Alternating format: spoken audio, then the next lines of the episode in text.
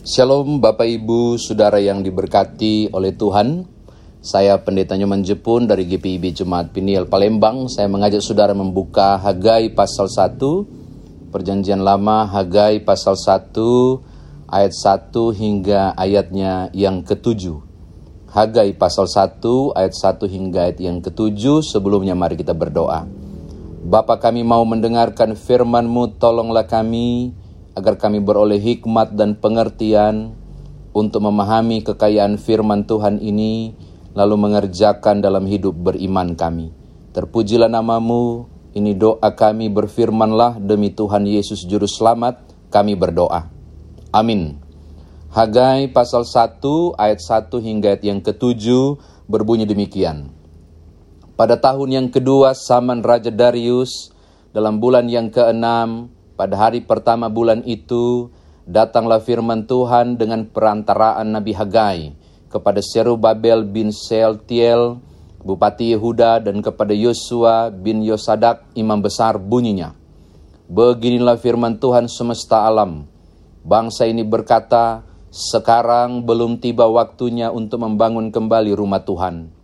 Maka datanglah firman Tuhan dengan perantara Nabi Hagai bunyinya, Apakah sudah tiba waktunya bagi kamu untuk mendiami rumah-rumahmu yang dipapani dengan baik, sedangkan rumah ini tetap menjadi reruntuhan? Oleh sebab itu beginilah firman Tuhan semesta alam, perhatikanlah keadaanmu. Kamu menabur banyak, tetapi membawa pulang hasil sedikit. Kamu makan, tetapi tidak sampai kenyang. Kamu minum, tetapi tidak sampai puas kamu berpakaian, tetapi badanmu tidak sampai panas. Dan orang yang bekerja untuk upah, ia bekerja untuk upah yang ditaruh dalam pundi-pundi yang berlobang. Beginilah firman Tuhan semesta alam, perhatikanlah keadaanmu. Demikian firman Tuhan, saudara saya dikatakan berbahagia jika mendengarkan firman Tuhan ini, merenungkannya, memberitakannya, istimewa melakukan dalam kehidupan beriman kita. Bapak Ibu Saudara, saya mau ajak Saudara perhatikan ayat yang ketujuh. Ini menarik nih. Beginilah firman Tuhan semesta alam, perhatikanlah keadaanmu. Perhatikanlah keadaanmu. Apa yang terjadi sebenarnya Bapak Ibu? Apa yang mesti diperhatikan keadaannya? Perintah perhatikanlah keadaanmu muncul dua kali. Ayat 5 juga. Oleh sebab itu, beginilah firman Tuhan semesta alam, perhatikanlah keadaanmu. Ayat 5. Jadi ayat 5 dan ayat 7. Perhatikanlah keadaanmu. Apa sih Bapak Ibu yang terjadi? Saya mau baca ayat 6, saudara lihat baik-baik. Kamu menabur banyak, tetapi membawa pulang hasil sedikit. Kamu makan, tetapi tidak sampai kenyang. Kamu minum, tetapi tidak sampai puas. Kamu berpakaian, tetapi badanmu tidak sampai panas. Dan orang yang bekerja untuk upah, ia bekerja untuk upah yang ditaruh dalam pundi-pundi yang berlobang. Saudara lihat, mereka makan, tidak sampai kenyang. Mereka dapat upah, upah itu hilang begitu saja, bagaikan ditaruh di wadah yang bolong, berlobang. Mereka minum, tapi tetap merasa haus. Mereka berpakaian, tapi tidak merasa hangat. Apa maksudnya? Apa pun yang mereka kerjakan, apa pun yang Israel Yehuda lakukan, semuanya selalu tidak maksimal. Tidak ada untung, tidak ada kebaikan di situ, tidak ada berkat di situ. Perhatikan baik-baik. Yang mereka buat, yang mereka kerjakan selalu sia-sia. Bapak Ibu Saudara, sebenarnya ada apa? Nah, saya mau berbagi dengan saudara. Untuk saudara ketahui bahwa Hagai ini adalah nabi yang diutus oleh Tuhan ketika Israel telah, eh, maksud saya Yehuda, kalau bicara Israel berarti utara ya, kalau bicara Yehuda berarti selatan. Yehuda kembali dari pembuangan Persia Babel, dan kemudian menuju ke tempat mereka dan mereka sudah ada di sana. Nah, saya mau berbagi sedikit sejarah kepada saudara supaya Bapak Ibu Saudara memahami teks ini dengan baik. Supaya saudara melihat bahwa ada hal-hal khusus yang harus saudara lihat dan pahami ketika membaca teks ini. Yang pertama Bapak Ibu perhatikanlah bahwa maksudnya mereka sedang berada dalam pembuangan. Tahun 538 sebelum Masehi, Israel itu mulai beranjak disiapkan oleh Kores. Kores ini raja Persia, satu-satunya raja yang disebut Mesias. Di perjanjian lama ini Kores oleh Tuhan. dialah yang membuka peluang Israel balik kembali tahun 1538-1537. Lalu kemudian 536 berarti dua tahun sesudah itu bangsa Israel mulai membangun bait suci. Mereka mulai bangun bait suci Bapak Ibu yang runtuh waktu buatan Salomo itu kan hancur. Waktu serangan Babel. Nah mereka bangun ulang. Tetapi mereka dapat perlawanan yang luar biasa. Kalau saudara baca Esra uh, pasal 4, Bapak Ibu baca di Esra pasal yang keempat, wah terjadi perlawanan. Bahkan perlawanan secara politis. Kan itu tanah sudah kosong 70 tahun. Bangsa-bangsa yang lain masuk di situ, banyak yang bermukim di situ. Lalu mereka memberi surat kepada Ahasiweros, Raja Persia. Beri surat ke Ahasiweros. Ahasiweros, mereka bangun lagi. Bangsa ini kurang ajar, bangsa suka memberontak. Jadi secara politis, Ahasiweros kemudian mengeluarkan surat dilarang pembangunan. Bapak Ibu tahu apa dampaknya? Dampaknya adalah ini yang terjadi. Akhirnya Serubabel, bupati di situ, berhenti membangun. Stop membangun. Berapa lama mereka berhenti membangun? 16 tahun. Dan kalau saudara buka Esra pasal 5, mereka baru membangun kembali setelah Raja Darius. Nanti agak panjang ya kalau saya cerita silsilah Raja Persia. Secara setelah Darius baru mereka membangun lagi. Nah, yang menarik perhatian saya adalah waktu Raja Darius kemudian memerintah, situasi sebenarnya sudah mulai aman. Semua sudah mulai aman, sudah mulai terjamin. Tetapi Israel berubah fokus. Setelah cukup lama sampai 16 tahun nggak ada gerakan membangun bait Allah, jadi ketika dihentikan, mereka berhenti membangun. Apa yang mereka buat? Mereka membangun ladang mereka. Apa yang mereka buat? Mereka membangun rumah mereka. Bahkan kalau saudara lihat ayat yang kedua, mereka sibuk kemudian bertanya, apakah sudah waktunya untuk membangun rumah Tuhan? Enggak lah, lebih baik kita membangun rumah sendiri. Rumah mereka begitu baik, mereka dipapani dengan papan yang berkualitas, sementara rumah Tuhan masih reruntuhan.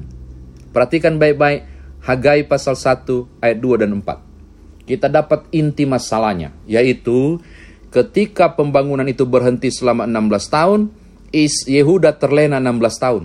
Mereka nggak ada mikir apa-apa tentang rumah Tuhan. Enggak, yang mereka urus, yang mereka fokus adalah rumah mereka sendiri.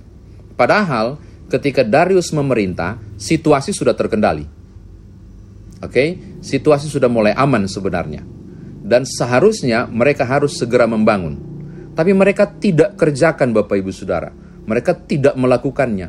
Mereka sibuk mengurus kebutuhannya sendiri. Sementara rumah Tuhan tetap menjadi reruntuhan. Marah Tuhan. Israel fokus pada kebutuhannya. Israel begitu egois memenuhi, kebutuhan sendiri. Sementara rumah Tuhan, tempat Allah bersemayam, tidak dibangun. Bapak Ibu kenapa sih jadi persoalan? Sebab waktu mereka keluar dari Persia, Kores itu sudah kasih semua. Peralatan bait Allah udah dikasih dan mereka bawa ke sana dan bayangkan barang-barang kudus itu nggak terurus karena nggak ada rumahnya karena nggak ada tempatnya. Dan mereka sibuk banget mengurus kebutuhan mereka selama 16 tahun. Memang sih ada masalah ada perlawanan dan ada unsur politik. Sehingga kemudian Asiweros mengeluarkan surat dilarang membangun. Dan mereka berhenti situ. Tapi berhentinya terlalu lama. Mereka stuck di situ mereka tidak bergerak. Efeknya efeknya ketika suasana sudah nyaman, mereka tetap tidak peduli, seakan-akan tidak tahu ada masalah. Ayat 6 menyampaikan efeknya. Ketika mereka berusaha, lihat baik-baik, kata Tuhan, tidak berhasil. Kau makan sekalipun kau tidak kenyang, kau minum sekalipun kau tidak puas. Kau pakai pakaian kau tetap rasa dingin sekali. Ngeri. Bahkan ketika kau dapat upah sekalipun, upahnya lenyap. Seperti dalam kantong ditaruh di kantong bolong. Nggak ada yang sisa. Maka Tuhan minta supaya mereka segera melakukan pembangunan. Ini catatan saya yang pertama. Yang kedua Bapak Ibu, sayang sekali kita hanya dibatasi 7 ayat. Kalau saudara baca kemudian ayat 12 dan seterusnya, Serubabel itu dan Yosua imam, Serubabel itu bupati, pemerintahan, Yosua itu uh, pelayanan di pelayanan uh, umat disebut imam. Mereka berdua bersama dengan Hagai yang menopang, akhirnya berupaya mengerjakannya. Berusaha mengerjakannya dan melakukannya. Hal yang kedua saya bilang, syukur puji Tuhan, syukur puji Tuhan. Ketika ditegur, mereka nggak ngeles. Ketika ditegur, mereka segera beranjak untuk mengerjakan apa yang dilakukan. Terakhir yang ketiga, efeknya apa? Efeknya dapat saudara baca di Esra pasal 5. Ketika mereka mulai membangun, Esra pasal 5, wah Bapak Ibu ketika mereka mulai membangun, datang lagi penghalang. Ketika datang penghalang, ketika mereka sedang bekerja membangun Esra pasal 5 ayat 1 sampai 5. Banyak yang marah. Dan bukan saja itu, mereka mengulang lagi kisah 16 tahun lalu. Si para yang melawan-melawan ini. Mereka ulang lagi dari unsur politik. Mereka kirim surat ke zaman Darius. Surat pertama kan ke zaman Ahasiweros 16 ta tahun yang lalu. Sekarang surat kedua diberikan kepada Darius setelah 16 tahun yang sama. Lalu apa yang terjadi? Kalau saudara baca pasal 5 ayat 6 sampai ayatnya yang ke-17, uh, saudara harusnya terkejut. Mengapa? Darius langsung periksa surat itu dan dia buka dokumen-dokumen masa lalu dan dia dapat bahwa Raja Kores pernah memerintahkan umat itu pulang dengan satu tujuan, membangun bait Allah. Uh, bahkan dia kemudian menyerahkan seluruh rampasan barang-barang kudus bait Allah untuk dibawa sekaligus. Maka dengan itu Darius bilang, bukankah sejak awal memang tugas mereka bangun bait Allah? Awas kalian halangi ya, biarkan mereka membangun. Bahkan kalau saudara baca seterusnya, Persia membantu pasokan dana dan kebutuhan hingga bait Allah itu kemudian berdiri kembali menjadi megah. Dibutuhkan empat tahun. Pada tahun 516 bait suci itu pun selesai dibangun. Esra pasal 6 ayat 15. Bayangkan Bapak Ibu, empat tahun saja dibangun, nganggurnya 16 tahun. Total dari pembuangan butuh 20 tahun. Setelah mereka sampai, butuh 20, ta 20 tahun baru bait Allah itu berdiri. Apa yang saya mau katakan? Andai kata, andai kata Serubabel dan Yosua tidak segera bergerak, maka tidak akan terjadi penolakan kedua. Andai kata tidak ada penolakan kedua, Darius tidak bikin surat legitimasi untuk pembangunan ulang. Saudara tangkap maksud saya? Andai kata Serubabel bersama masyarakat, bersama umat yang pulang itu tetap berpangku tangan, mereka tidak akan dapat surat resmi secara politis dari Darius. Justru ketika mereka mulai gerak membangun, mulai bergerak membangun, dapat protes. Ketika dapat protes yang kedua, kirim surat. Ketika kirim surat, justru surat itu ditolak. Mengapa? Karena Darius tetap merestui pembangunan itu. Akhirnya, pembangunan itu legal. Dan ketika legal, dapat support dari pemerintah Persia hingga selesai dibangun. Saya kira demikian firman Tuhan ditafsirkan bagi kita.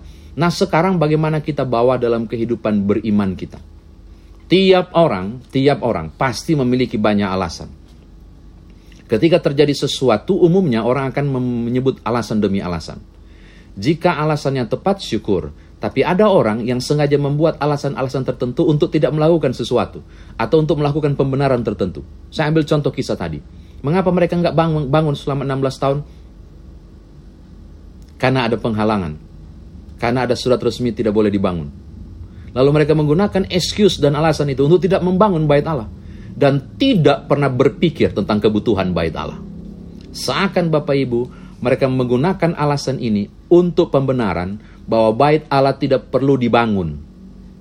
Yang mesti dibangun adalah rumah-rumah kita dan perkaya diri sendiri. Buat makmur diri sendiri. Mereka lupa bahwa bait Allah dibangun sebagai simbol kehadiran Allah. Dan di mana Allah hadir, di situ berkat ada. Israel gagal di situ.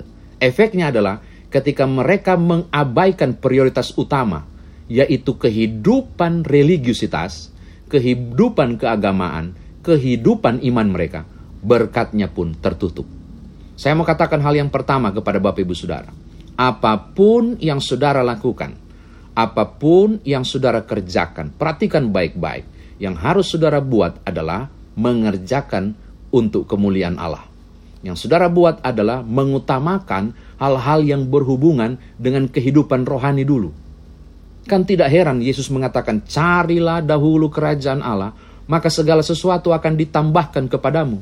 Bukan diberikan loh Bapak Ibu, ditambahkan. Ditambahkan berarti sudah ada dan diberi ulang bonus. Hal pertama saya mau katakan, kegagalan Israel adalah ketika mereka dengan sengaja menggunakan kenyataan penolakan di lapangan sebagai alasan kuat untuk tidak bangun bait Allah padahal situasi sudah kondusif di zaman Darius. Mereka tidak sedikit pun memikirkan kebutuhan keagamaan. Mereka mengabaikan apa yang Tuhan perintahkan melalui Persia, uh, melalui Kores. Tujuan awal mereka dipulangkan supaya bait Allah didirikan kembali. Iya toh? Dan mereka gagal di situ. Mengapa? Karena mereka lebih cenderung untuk menerima keadaan, mereka lebih cenderung memanfaatkan situasi untuk kepentingan sendiri. Ini hal yang pertama. Hal yang kedua yang saya mau katakan, syukur bupatinya Serubabel dan Yesua bergerak. Ketika orang mendengarkan apa yang Tuhan mau dan segera melaksanakannya, segala pintu yang tertutup terbuka. Saya mau katakan itu. Ketika Nabi Hagai menegur, Serubabel bereaksi, Yesua bereaksi, bereaksi atau Yosua bereaksi. Mereka langsung mengumpulkan rakyat dan membuat pembangunan itu. Ketaatan sangat penting Bapak Ibu Saudara.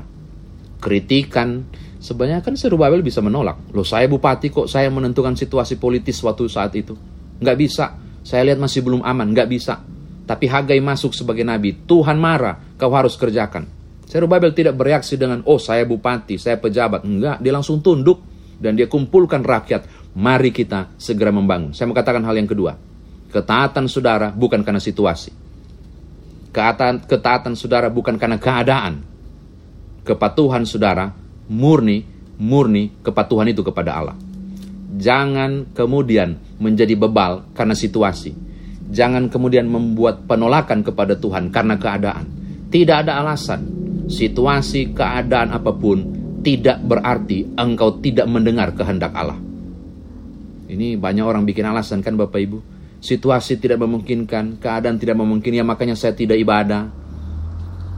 Ya mana mungkin mengibadah lewat live, nggak enak lah, nggak rasa nyaman, jadi lebih baik tidak usah ibadah. Excuse itu namanya, itu alasan namanya.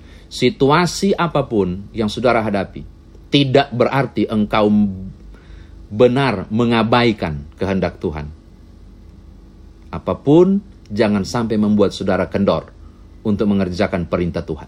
Serubabel melakukannya. Ini hal yang kedua. Yang ketiga yang terakhir, saya sebut di Esra pasal 5 toh, ketika mereka mulai bergerak, ketika mulai bergerak, bereaksi. Mereka yang orang-orang lawan-lawan mereka yang bermukim di situ. Kirim surat mereka ke Darius.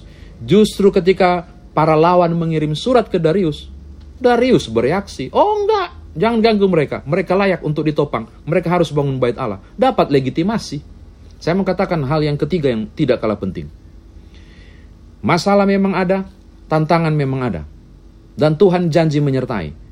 Tetapi andai kata Serubabel tidak bergerak, penyertaan Tuhan gak terlihat. Betul toh? Andai kata Serubabel tidak bergerak, penolakan tidak terjadi. Ketika penolakan tidak terjadi, Darius tidak tahu, Raja di Persia. Ketika Darius tidak tahu keadaan, tetap tidak bisa bangun baitnya, bait Allah itu. Saya mau katakan hal yang ketiga yang tidak kalah penting. Ketika ada masalah dan saudara percaya Tuhan akan menyertai, bergeraklah. Di saat engkau mulai bergerak, kuasa Tuhan akan terlihat. Bagaimana mungkin Tuhan akan menyertai dan membuktikan kuasanya ketika engkau tidak melakukan apa-apa? Lihat Roma pasal 8 ayat 28. Di dalam segala sesuatu Allah turut bekerja turut bekerja, mendatangkan kebaikan. Segala sesuatu termasuk penolakan di pemukiman. Allah turut bekerja, tetapi engkau harus bergerak. Mengapa? Sebab Allah cuma turut bekerja. Yang punya gawe saudara. Saudara harus memulai supaya Tuhan turun tangan dan membuktikan kuasanya. Tanpa engkau mengupayakannya, engkau tidak akan mendapatkan dan melihat secara langsung kuasa Allah di dalamnya. Saya mau katakan ini sangat penting Bapak Ibu kita perlu melakukan sesuatu dan melihat di dalamnya kuasa Tuhan bekerja. Karena itu, saya mau tutup firman Tuhan ini mau katakan kepada saudara, di tengah kondisi pandemi ini, ini masalah besar. Di tengah hancurnya kekuatan finansial, ini juga masalah besar. Di tengah berbagai wabah ini mendatangkan sakit penyakit, dan kedukaan ini juga masalah besar. Tetapi tidak berarti masalah besar di depan saudara menghalangi saudara mengerjakan mau dan kehendak Tuhan. Saudara tangkap, jangan karena persoalan hidup dan tantangan, engkau kemudian mengabaikan kehendak-kehendak Allah dan pekerjaan-pekerjaan Tuhan di dalamnya. Berapa banyak dari Bapak Ibu Saudara di tengah tantangan yang luar biasa ini tetap giat untuk tikang lutut di rumah dan menyembah Tuhan. Berapa banyak dari para pelayan Tuhan di tengah kondisi yang luar biasa berat seperti ini. Kita tetap berpikir bagaimana untuk supaya roda kehidupan kita. Bergeraklah, jangan kalah pada situasi. Bergeraklah, jangan kalah pada keadaan. Tuhan berkati saudara. Haleluya. Amin.